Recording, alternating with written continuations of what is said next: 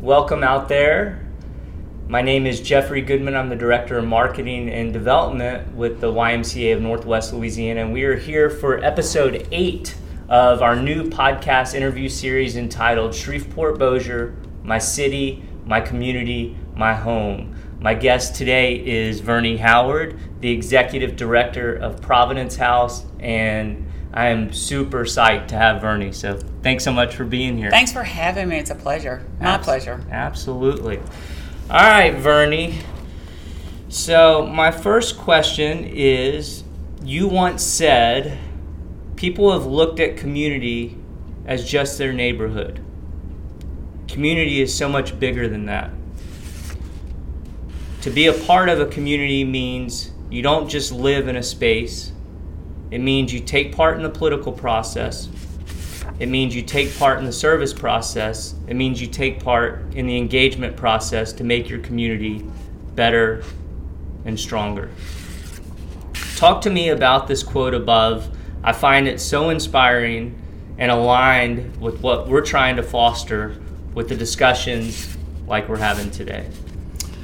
First, thanks so much for having me. And um, I do remember the quote uh, very well. I, I think unequivocally, people regard their community um, just as their little neighborhood.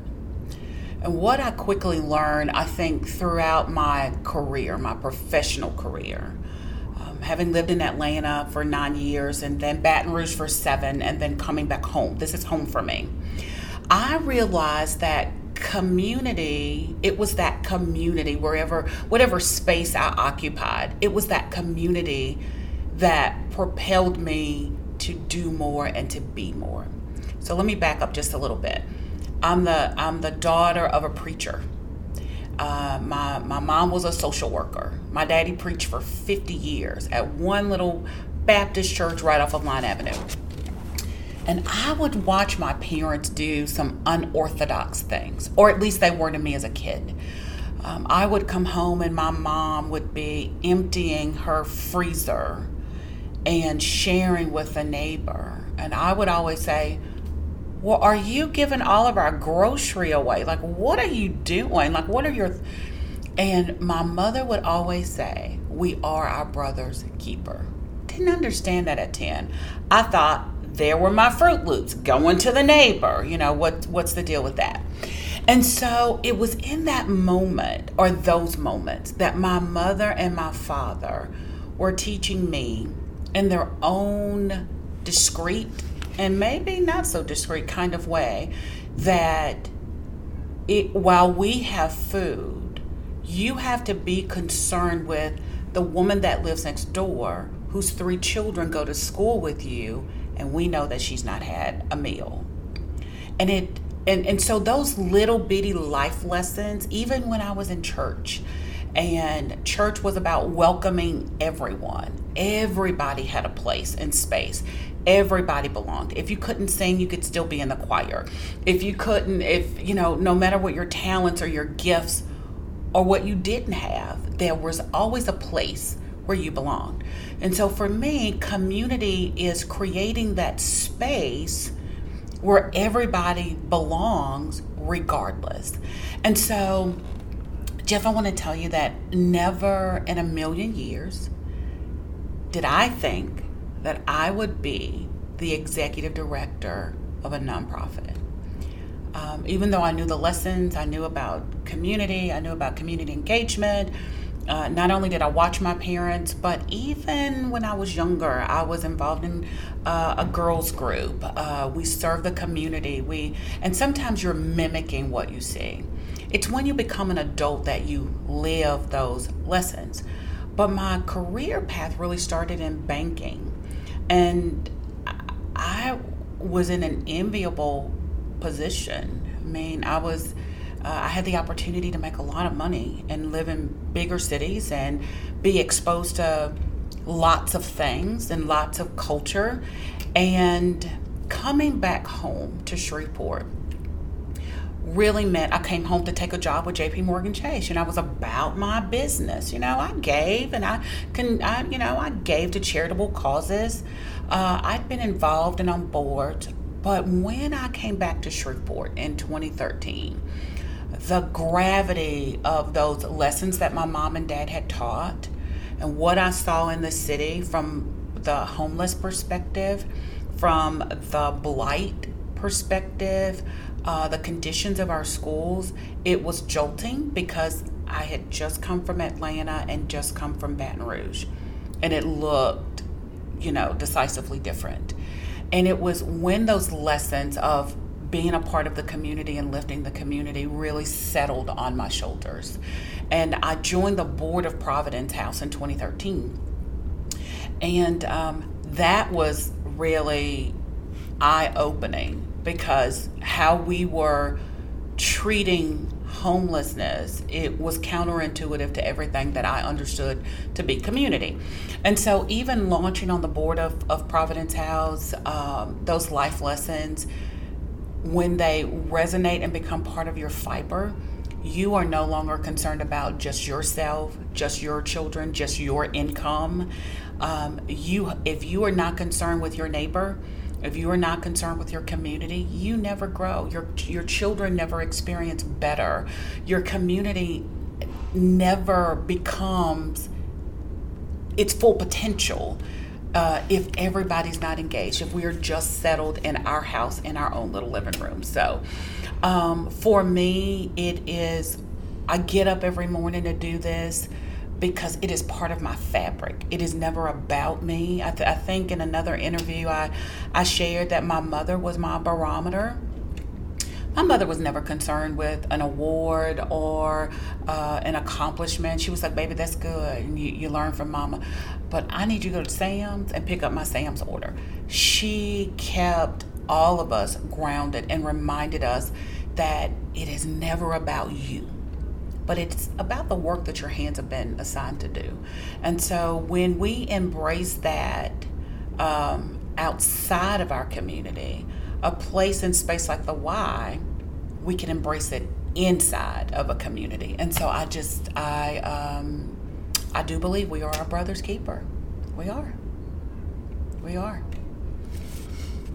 So this next question, I'm gonna cheat a little bit uh, and steal something you told me when we last talked on the phone. Oh boy. My question is, who is Shreveport Bossier? Um, very great question.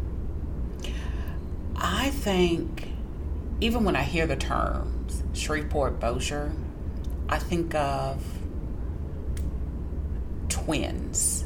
We are really the same in almost size, scope, values, um, wants, needs, beliefs people. Um, but I think that little bridge that divides the twins can often be so divisive that we no longer see ourselves as twins. We use the, the lingo Shreveport Bossier, but and, and twins have very again very similar a lot of similarities but because of that bridge, it almost separates us into um, two completely separate entities, very similar, but we don't always talk to one another. We don't always interface with one another. But I think Shreveport is an amazing city with great potential. I think Bossier is an amazing city with great potential. I think if we work together, we would be an amazing force for the good of of Louisiana. And I think if we stop regarding ourselves as, you know, you know, I'm Verni, executive director of Providence House, you're Jeff, it, we're two people who are working for the betterment of mankind. And if we would regard our cities that way, we're two cities that are facing some of the same issues. You know, um, maybe Shreveport has poor schools and Bossier has better schools. But man, what are you doing over in Bossier that we can replicate over in Shreveport so that we can have great schools in Louisiana? You see? So Shreveport Bossier, I think, is on the cusp of becoming something great if we don't allow that one little bridge to separate and divide us into um, two failing spaces That's if we come together, we're stronger and we're better together, or we can fail as two weak entities. So I, I think that's who we are. So you have an you have an interesting perspective. You're a graduate of Caddo Magnet High, and now you have a daughter at Caddo Magnet High. As you watch your daughter experience Caddo Magnet in 2022, what makes you concerned compared to the experience you had when you were there during the 80s? Wow, that is an amazing question because my daughter is so much smarter than I am. I can't tell her that. Um, my experience, what what concerns me between the two experiences, her life skills and ability to navigate some of the dangers that she's faced with that I wasn't necessarily faced with is startling. Let me give you an example. Um, back in 1984, when I started high school, um, it was very regimented. You know, you didn't really get the joy of your own thoughts. You know, this was the class you were taking, this is what you were going to wear, this is where you were going to sit, this is what you were going to be. So remarkably different today. Uh, when I look at the kids at Caddo Magnet, uh, when I listen to their conversations, and I think I want to, uh, that's where I would really want to kind of hang out, their conversations um, they are exposed to things that I was never exposed to. My daughter was mourning over the loss of a classmate, um, a sophomore at, at Caddo Magnet who drowned. And did we have tragedy when we were in high school? Absolutely. How we navigated that, though, was so different. Um, my daughter taught me that, mommy, before I learn my friends' names, I need to learn their pronouns. That was very different. Not scary for me, very different world. And so, what's happening today for Hannah is she is exposed to so many world issues that I'm not sure if she's ready for, but that's my job as a parent. What I love about the school and what I love about her educational process is that, man, she is open. She is open to thinking. Uh, she has been exposed to new concepts, and she's just a freshman. Um, she is so focused on her grades and academic performance, so much more than I was. Um, it, and it is just a microcosm, I think, of what the real world looks like. When I was there, it was a sheltered world for for kids that were maybe had a little bit more academic stamina. I don't want to say smart kids. Um, and those are two different worlds. And when we begin to have political conversations, doesn't scare me. Uh, I never give her the benefit of awe because I want her to always talk to me about everything. But I am um, cautious about some of the conversations that they're having in school around politics um, her thoughts. And I asked one day, um, and I think it caught her off guard. I said, What are your pronouns? And she said, Oh, she, her. And I said, Oh, okay. Would I have been surprised if she would have said something else? Perhaps. But would I have given her uh, an, a moment of awe? I, I want her to feel to be free to share. We didn't have necessarily those freedoms or a forum we didn't have social media. That, when you ask the question, what scares me, that is what scares me. Kids are getting their information from social media. So, as a parent, it heightens my sensitivity to the information, the things that they're talking about, and then the source of the information. And I think her knowledge base and expansive mind, I embrace the source of her information. So if she tells me when we're talking in the car, she said, Oh, we were talking just yesterday. She said, Do you know the number one cause of death among pregnant women? And I said, No. She said, uh, Murder. I was like, That doesn't sound right. She said, Domestic violence is that. We're, t-. and I'm like, Wow, I'm in the field and I didn't know it. So we are talking about things that matter. And I, my first question was, where'd you get that? What was your source of information? Was that TikTok? Because if that's TikTok, don't tell me it's TikTok. So these kids are getting information and they are shaping and forming their thoughts and ideas around information. So, as a parent, I am more aware of my role and my husband's role in buffering what is what is true and what is maybe not true. And it is a hard role for parents because when they're talking about it eight hours a day and believing it eight hours a day, and when you extract them from that environment, I need to make sure that we are giving her accurate information and, and accurate resources. So if, if there's a thing as scary, that is the one thing that scares me with the source of the information. But what I love is the expansiveness of her of her mind, and um, it's a beautiful process to watch. So my little boy says, um, "Mommy Hannah's just like you," and uh, I said, "No, she's really smarter, but don't tell her. Please don't tell her. Please don't tell her." So it's it's been a great experience. The school has been an amazing experience for both of us. In fact, she's taking an AP exam tomorrow.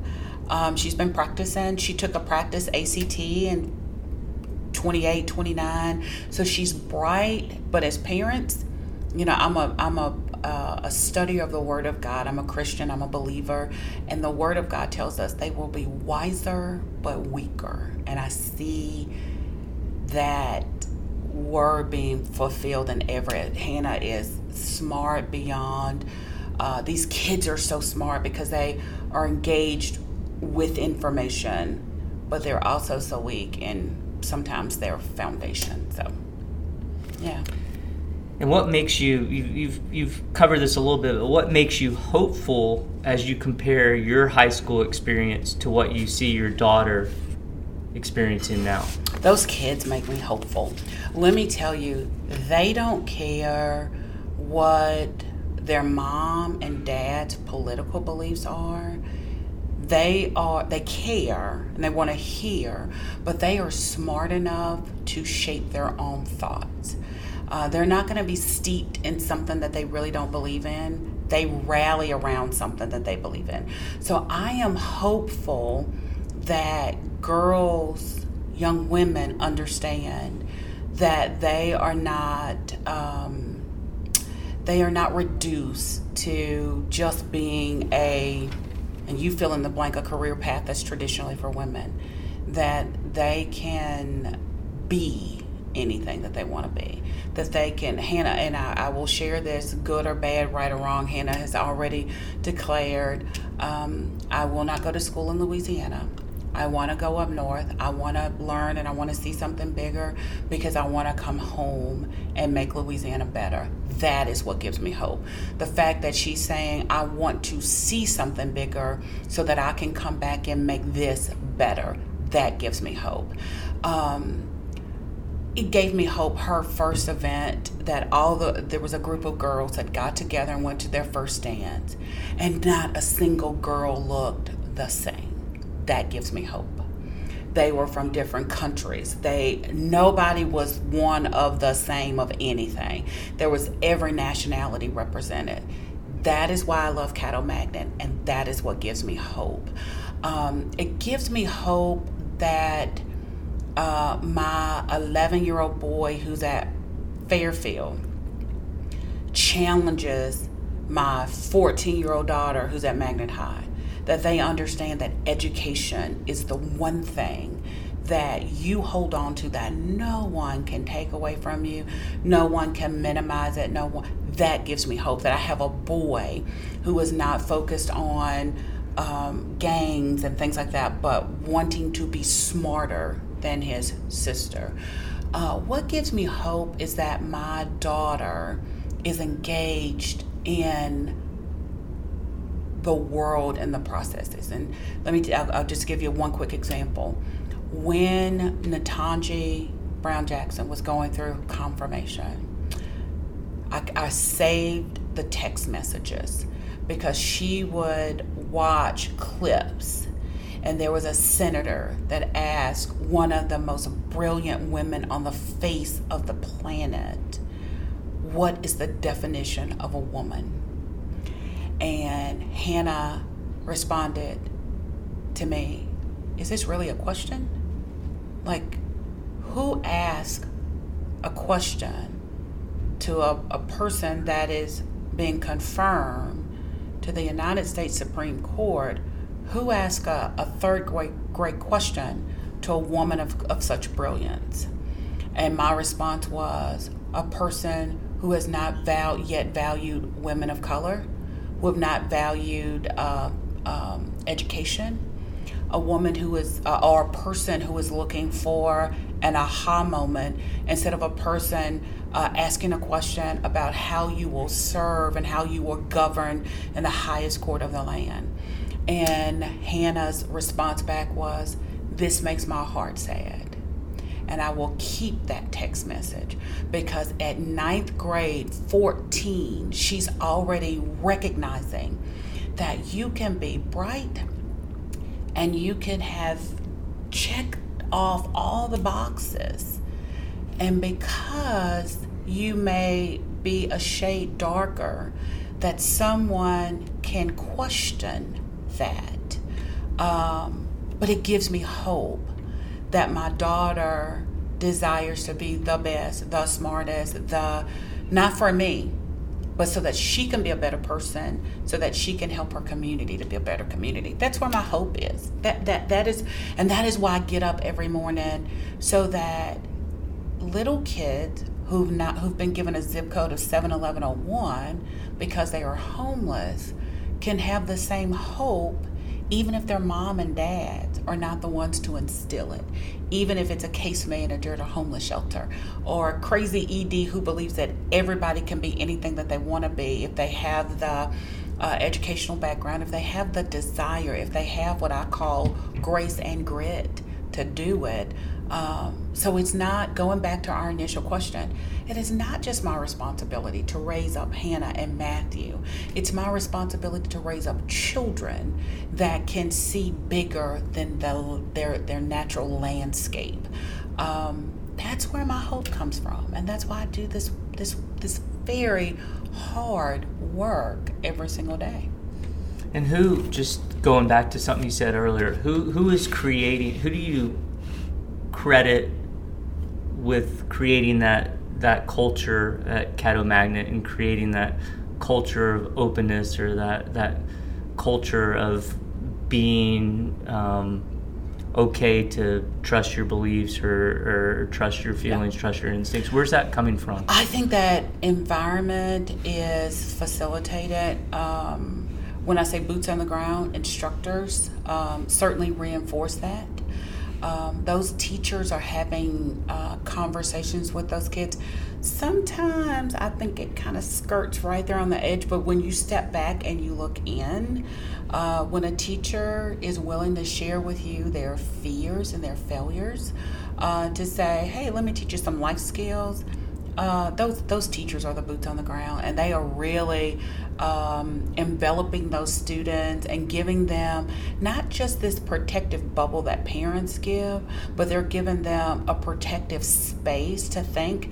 Um, I think um, leadership of the school, um, the and you know they're on their third or fourth principal. When I was there, it was Ascension Smith, uh, and then it was Mary Rounds, who was my English teacher, by the way, and I give her credit.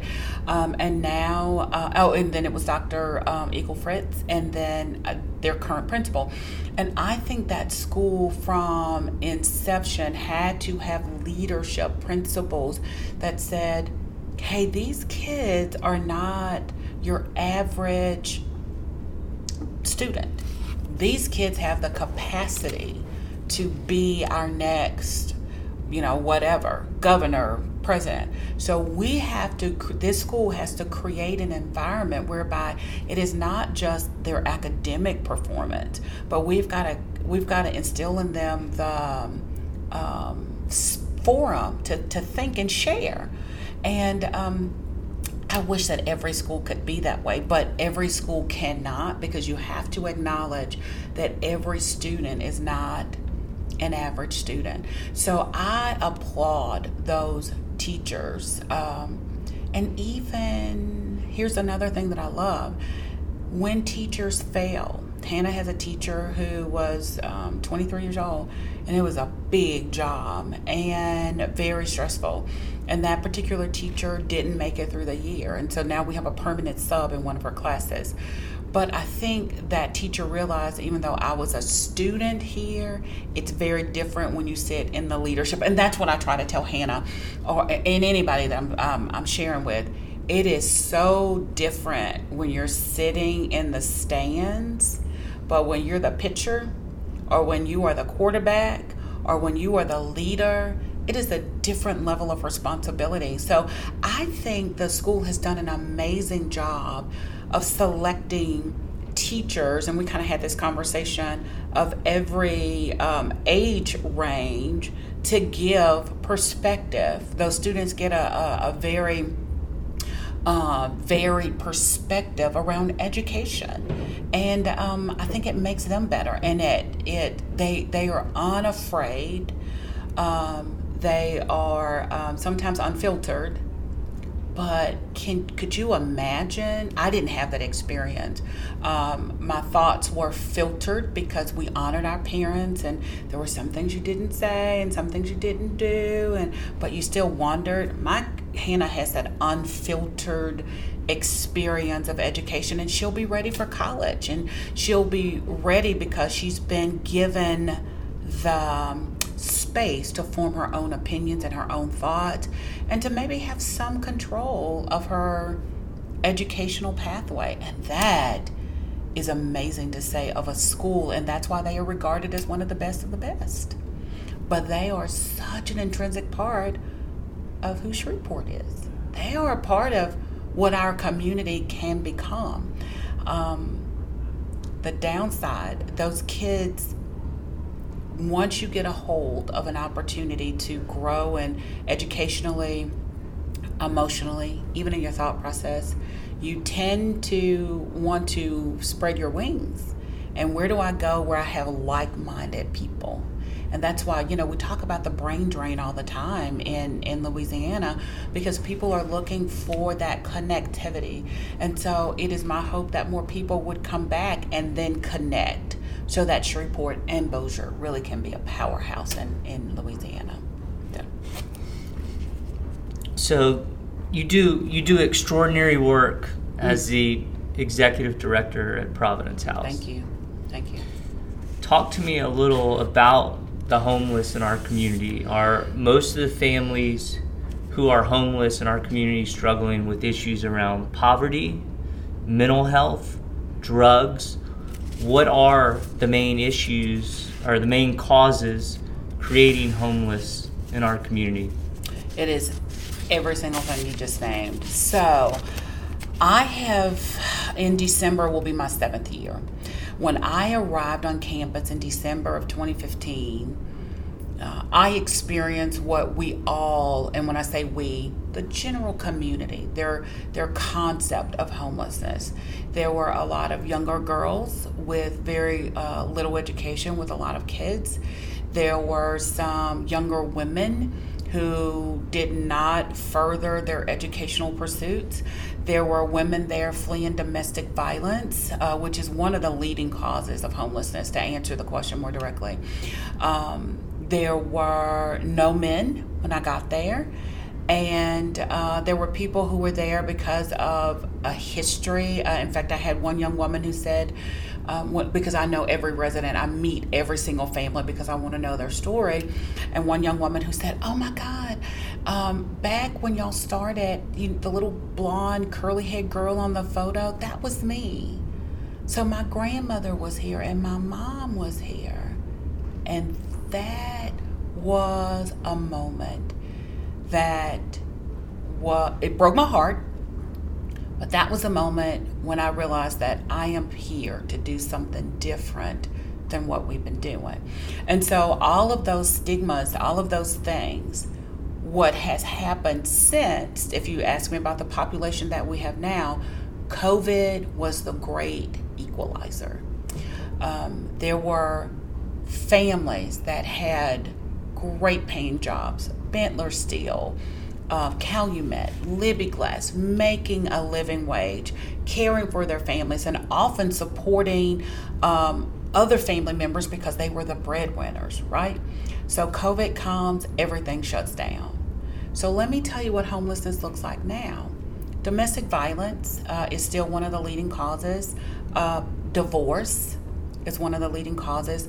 Uh, a, a, lifetime history of systemic poverty, uh, lack of education and job skills, uh, drugs, pro- uh, cause of homelessness, mental health, um, kind of it, you know inching up as being the number one cause of, of homelessness. But let me just tell you what we can now add to that: a pandemic can be a cause of homelessness. So uh, there was one point at Providence House that we had 50% men and 50% women. I just want you to think about that for a minute. So, Providence House is a homeless shelter for single men with children, single women with children, married couples with children. So, the common denominator, children. You know, you have to have a child. And we were seeing this influx around 2018 of men who were coming in with two and three kids and and so we stop when we see these trends kind of and we begin to ask questions. And so we are the keepers of lots of great information about how these men not nationally what happens in the world right here in our community we're asking men how did in the world did you get here and where's the mom? We heard incarceration we heard strung out on drugs and signed over parental rights. We heard moms walking out who just didn't want to be moms anymore. And dads who were saying, These are my children and I am going to take care of my kids. And so I'll never forget this one particular man and I was looking at his daughter and I was like, We're gonna help you, sweetie. Pigtails in every direction. The happiest kid you ever wanted to meet she didn't realize that, hey, my hair's not combed right, my clothes don't match, my shoes are dirty. She knew, hey, I'm with my dad and I'm I'm good. And so we were able to help men to find their space again so that they could care for, for their kids. We had around 2019, so we follow the trend around 2019, we had more men who were victims of domestic violence at Providence House than we've ever had in our, our, almost 35 year history. And so you would think men victims because they knew if I struck the woman that I would go to jail and be separated from my kids. And so one of our greatest success stories is Benny Brown, who was a victim of domestic violence. He's allowed us to use his name, his picture, his story he works at Drug Emporium right now, He's been working since 2019. The community rallied around him, made sure he had a new car. Um, taking care of his kids, doing amazing things, a victim of domestic violence. Then we get to COVID.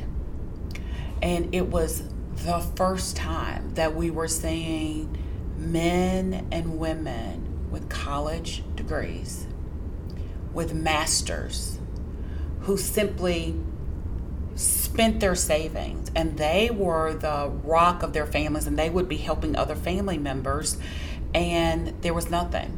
And then they their homes not eviction because those are renters mortgage foreclosures and they had nowhere to go. And so when you layer on a pandemic then you really get to see the vulnerability of our community. And when you would hear, and, and I'm sure we've all heard it, people are just one paycheck away from, you know, homelessness. It is true, and it's especially true in our community, but not just our community, it's true in our country. Uh, so many people have found themselves holding on to their last little bit.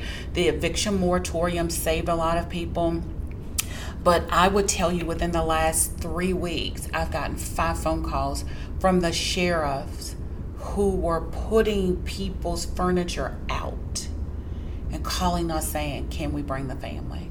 Absolutely. I have a gentleman right now who suffers from diabetes on dialysis, only source of income, Social Security. So, you know, our our mission is to get you self-sufficient, right? So it's either a job or job skill. Well, we are having to pivot a little bit. And so because I know that he is at his highest level while on dialysis, but he has two boys. And so now uh, his highest level of self sufficiency is going to be his Social Security income. But now I have to shift into how do I get this family housed sufficiently so that their income supports their living so that they're not homeless. Um, it is I, I, want for for people who are listening or, or will view this podcast to really close your eyes and really think about what I'm saying.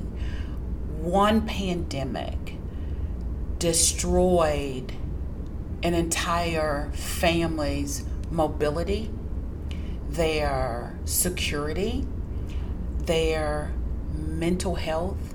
And so now what we're seeing um, I see people who are angry. They're not angry at me, they're not angry at the system, they're angry. And so the fallout of anger is more violence. Uh, uh, I would call it callousness and carefreeness. And so that's what we're seeing when people find it okay to drive down Fairfield and shoot randomly, and, and, and a 13 year old girl is dead as a result. That is what we're seeing when we see a 19 year old boy kill a 16 year old girl right here because they were angry. This anger didn't just bubble up, this was anger that was brewing. And as a result of a pandemic and and and and unhealthy mental health and just kind of this lack of hope, we see that boiling over. We see an angry political climate. Um, you know, the storming of the Capitol was one thing, feeling justified in doing it was something else and now you have these and, and now we have potentially uh, overturning roe versus wade now so you know what's what's happening angry people are now rallying around something else that can cause either, either even further anger. And boil does it boil over to something that can be catastrophic. A person can't find a job but i can watch the news that's sometimes feeding me negative energy all day. Ah it's okay you know if i shoot my spouse. So we what we're seeing is this natural progression. And when I say we, we're watching it, we got 35 years of history of this natural progression of the audience that enters Providence House. And it, um, it is eye opening, but it is also, we got to be ready. I can't, I can't wait for it to come because we know the volcano is coming. And so we are hiring more case managers, we are hiring more mental health professionals. We are making sure that we have licensed professional counselors around our families now to say, hey, we know you're having a hard time finding a job. You know what? One of the other causes of homelessness when people have felony records. Um, if you have a felony, nobody wants to rent to you and nobody wants to give you a job. And so, thankfully, our partners like Goodwill Industries, they have a reentry program. So we may be able to get you a job, but we can't often can't get you housing. And so now we have okay, we got you a job to keep you prevent you from becoming ha- uh, homeless, but I can't find you ha- uh, housing because you got evictions and you have a felony. It is almost uh, a death sentence for families who are right there on the fringe. And so I'm kind of a glass half full kind of girl. And so we have to go out and find good partners and good landlords, um, not slumlords. And there are a lot of them out there. I am going out to homes where there is no plumbing and people are living there. Kids are living there. I am going out to homes where there is an, an extension cord going through the window from one house to the other house to supply power. I am going into homes where I'm not talking about where there's no food, I'm talking about where there's no refrigerator.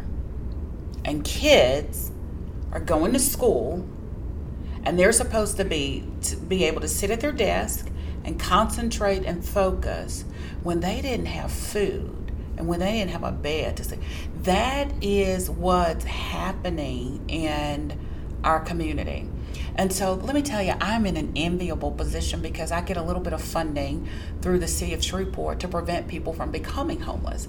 And so people would say, well, if you prevent people from becoming homeless, then you're going to run your shelter out of business. Well, that's our intent. That's our intent. We're breaking the homeless cycle. We don't want that families are living in a communal environment. That's not natural. That's not normal for me to to to have my husband and my two kids sharing a bathroom with another family that I've not met. Or to eat in a kitchen where I don't get a choice over what I eat. That's not normal. But what is normal is that families eat together at a table and we have conversation. So if that means that I can help pay your rent for three months to while your husband goes or while you go out to look for a job, then aha, that's breaking the homeless cycle. But what I am finding more and more, um, some families don't want to go look for a job. Oh, I'm only gonna make ten bucks an hour, but that's ten dollars more than you had. And so we are trying to shape and change mindsets. We are teaching parenting, parenting skills so that if you are angry, you don't have to take that anger out on your kids. Uh, you don't have to abuse your kids. Or if you feel hopeless, there's a counselor, there are people to talk to. So, what we do in one little bitty space at 814 Cotton Street is um, not just, and it's going back to our very first question. When I started, we cared for our little community that we call Providence House um, over my seven years, everything that we do is open to the community. Our adult high step program, it's open to the community at no cost. Our, our um, child development center, it used to be just for Providence House kids. It's open to the community. Our workforce development program in partnership with BIPSI, because I believe you come across that bridge. So we have an extension of BIPSI's campus right there at Providence House. It's open to the community. So because we know what's happening, we can't just help our little families at Providence House. We've got to raise up this whole community. And so, homelessness is a cause that will never go away. The, I, the word of God teaches us the poor you will have with you always. But my responsibility, my call, my purpose to is to empower you no matter what your socioeconomic status is.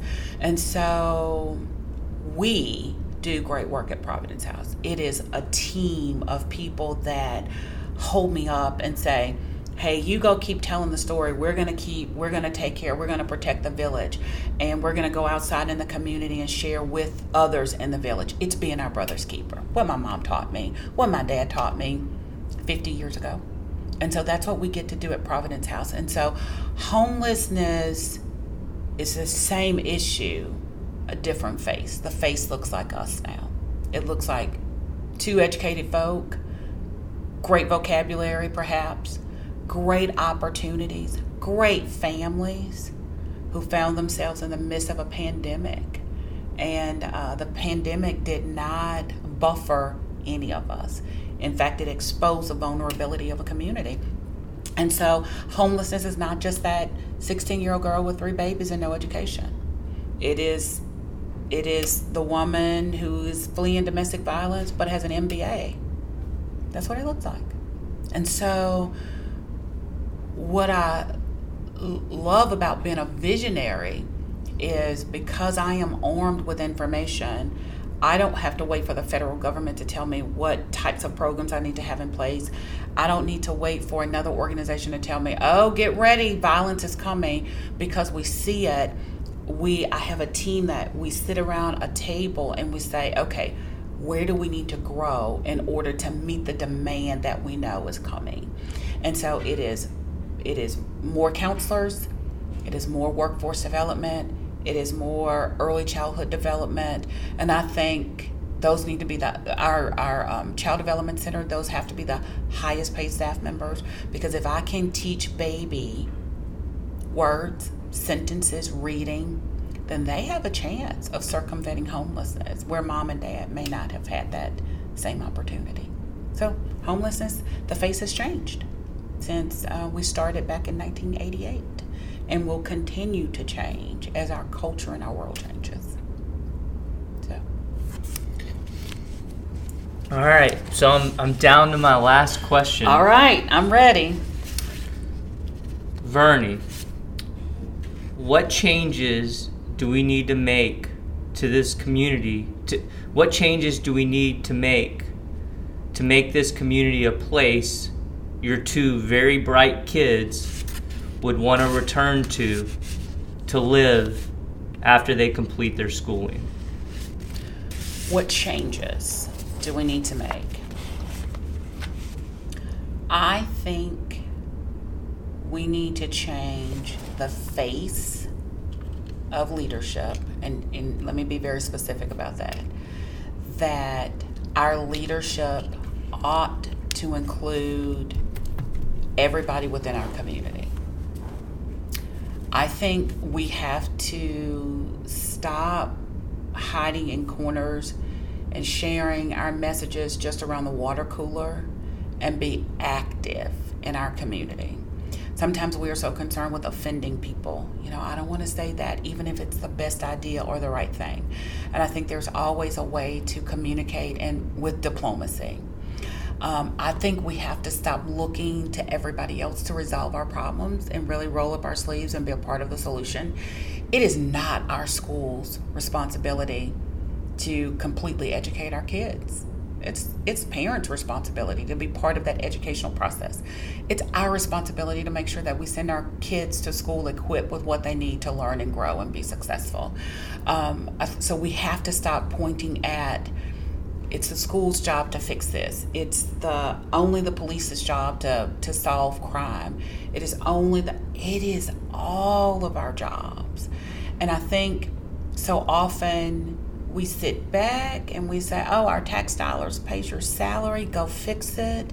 But one person can't fix what's a, a systemic problem. So I think our leadership needs to be reflective and inclusive that people of color, of all color, uh, it should look like my daughter's um, first dance. It should look like the Rainbow Coalition. It should look like everybody getting in there. It should look like Caddo Magnet, where it doesn't matter what you believe or what your pronoun is. Do you have a solution to resolve what's been going on? I think we draw these really hard lines in the sand and we don't cross them.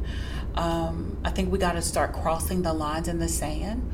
Um, I believe that we have to stop allowing our politics to drive our policy. Uh, right is right and wrong is wrong, and it's okay to have a different belief, but don't let the politics become so divisive that I won't reach over and work with you if it means making our community better. Um, I believe we ought to listen to the voices of our young people. And I think we ought to allow them to be a part of the process early on instead of saying, oh, no, let me fix it. And then you come back when I fixed it. And they come back to different person, same, same old thing. Um, uh, because it tells our children, you know, business as usual. I think we need to be creative and stop and and and not reinvent the wheel, but look at cities who are prosperous and who are, who are doing it really well and call and say, hey, I'm Verni Howard. How do I replicate what you have done in our city to make our city better? I think we uh, need to check our egos as leaders. I think as soon as we stop having an exalted opinion of ourselves to say, you know what, I've done uh, I've I've run a, a, shelter for seven years. It's 35 years old. But if somebody comes in and say, "Hey, have you ever thought about maybe putting a Y at Providence House because diabetes, obesity, mental health is going to be our next uh, uh, traumatic event?" I want to be able to listen, and so I think if we would begin to listen and not always be so quick to talk, um, that our community changes and and that change when young people begin to realize that my voice is valued not who i look not what i look like not who my parents are not any of that but my voice is valued then they they feel like they have a space and a place to come back and make it better. Um, i see right now if you were to ask me uh, I see my children living other places um, I, I see them wanting more. I see them yearning for bigger. But I also know that if they had the same opportunities here, if they had commerce, if they had jobs that would pay them the same as they're going to make in Atlanta. Why do you think I ended up in Atlanta? Uh, somebody took a chance on a little girl who grew up in Mooretown, one of the uh, poorest neighborhoods in in our uh, community. But look what can be produced out of Mooretown. Uh, and somebody gave me a chance because my mother and my father insisted, "Hey, we don't we don't we don't use slang in this house. We we I, I remember saying something, um, and my mother said, Repeat that? Because I was trying to find the subject and the verb and how they agreed or disagreed with one another. And so that we, we have to have more moms who will say, and more dads who will say, Hey, Jeff, you may not be my biological kid, but I see something in you people have to begin to invest in one another. But you know why we don't invest in one another? We're fearful. We don't know enough about one another. Um, I stop my kids when they begin to use this broad brush brushstroke to paint a whole group of people. Um, we don't do that. And and when I hear my kids doing that, I'll stop them. When they say, "Oh, all blank people do blank." Really? Um, I told my daughter, I said, Well, that is a very racist thing to say. That is a very closed mind. Well, mommy, I don't remain all, but that's what you said. And when we begin to realize our word can either um, lift a person our words can cut a person. Uh, being careful how we say things. I think if we um, if we took the time to do more of this and just talk, even if it's one on one or two on two, we would learn that we are more alike than different. But where going back to Hannah, where we get our information from. So if the belief was all criminals are young black boys, then another person may not feel inclined to invest in a young black boy whose name is Matthew, who's not a criminal. But if we believe that all young black boys are doing X, then you would have to group Matthew in that group. Matthew's aspiration is to be an Eagle Scout. He just made Boy Scout. He was a Webelo and he was a Cub and he was a Tiger and he was. My husband is a den leader. So my husband and I invest in our kids. So Matthew understands that men invest in their family. See, we're teaching something. And so some boys may not have the gift of dad being home. But when a community says, I am determined that you are going to be successful. That's what teachers did when I was growing up. So when we have community investing in and not being fearful of, um, I think it creates a better place and a place where our kids want to come back. We got to give them something to do. There is nothing on the weekends for for our kids to do, so we drive to Dallas. So Matthew went to uh, a Texas Rangers Atlanta Braves game last Saturday uh, because he's an avid baseball player. But he played on a team where he was the only boy of color. But guess what? He didn't even know that he didn't even know that he was the only boy of color because he was on a what? He was on a team he was he was working for the greater good. They wanted to win the championship. Mom and dad were there, and we became friends with other parents. They got to know us, and nobody looked at the color of our skin. Maybe we, we may have noticed, but that wasn't the driving force. So we, I think for my kids to come back and, and, and want to be here, we have to have a thriving economy. We have to have bigger thinking we have to have a community of in- inclusivity. We have to have things for them to do and grow and want to be a part of. And I think above all, we have to teach our kids, we, whether it's the parent or the community, that we cannot just be concerned with what's happening in our own home that we have a responsibility to raise up this community. I don't care if you don't live in Cedar Grove. I don't care. But if there's a kid in Cedar Grove that needs Hannah to tutor in math, well, let's get our butts in Cedar Grove and tutor that kid in math so that that kid has an opportunity. So I think when we all get together and can play nicely in the sandbox and stop drawing these hard lines, this is my territory, and open it up and say, this is our community, then we're creating that place where our kids will come back and they will thrive and they will give and they will sow of their time and their talent to make Shreveport Bossier really a twin city with an invisible bridge as opposed to the bridge that we now have that separates us. That's what I think. Thank you. Thank you for having me. Absolutely. And thank you guys for listening. What a treat.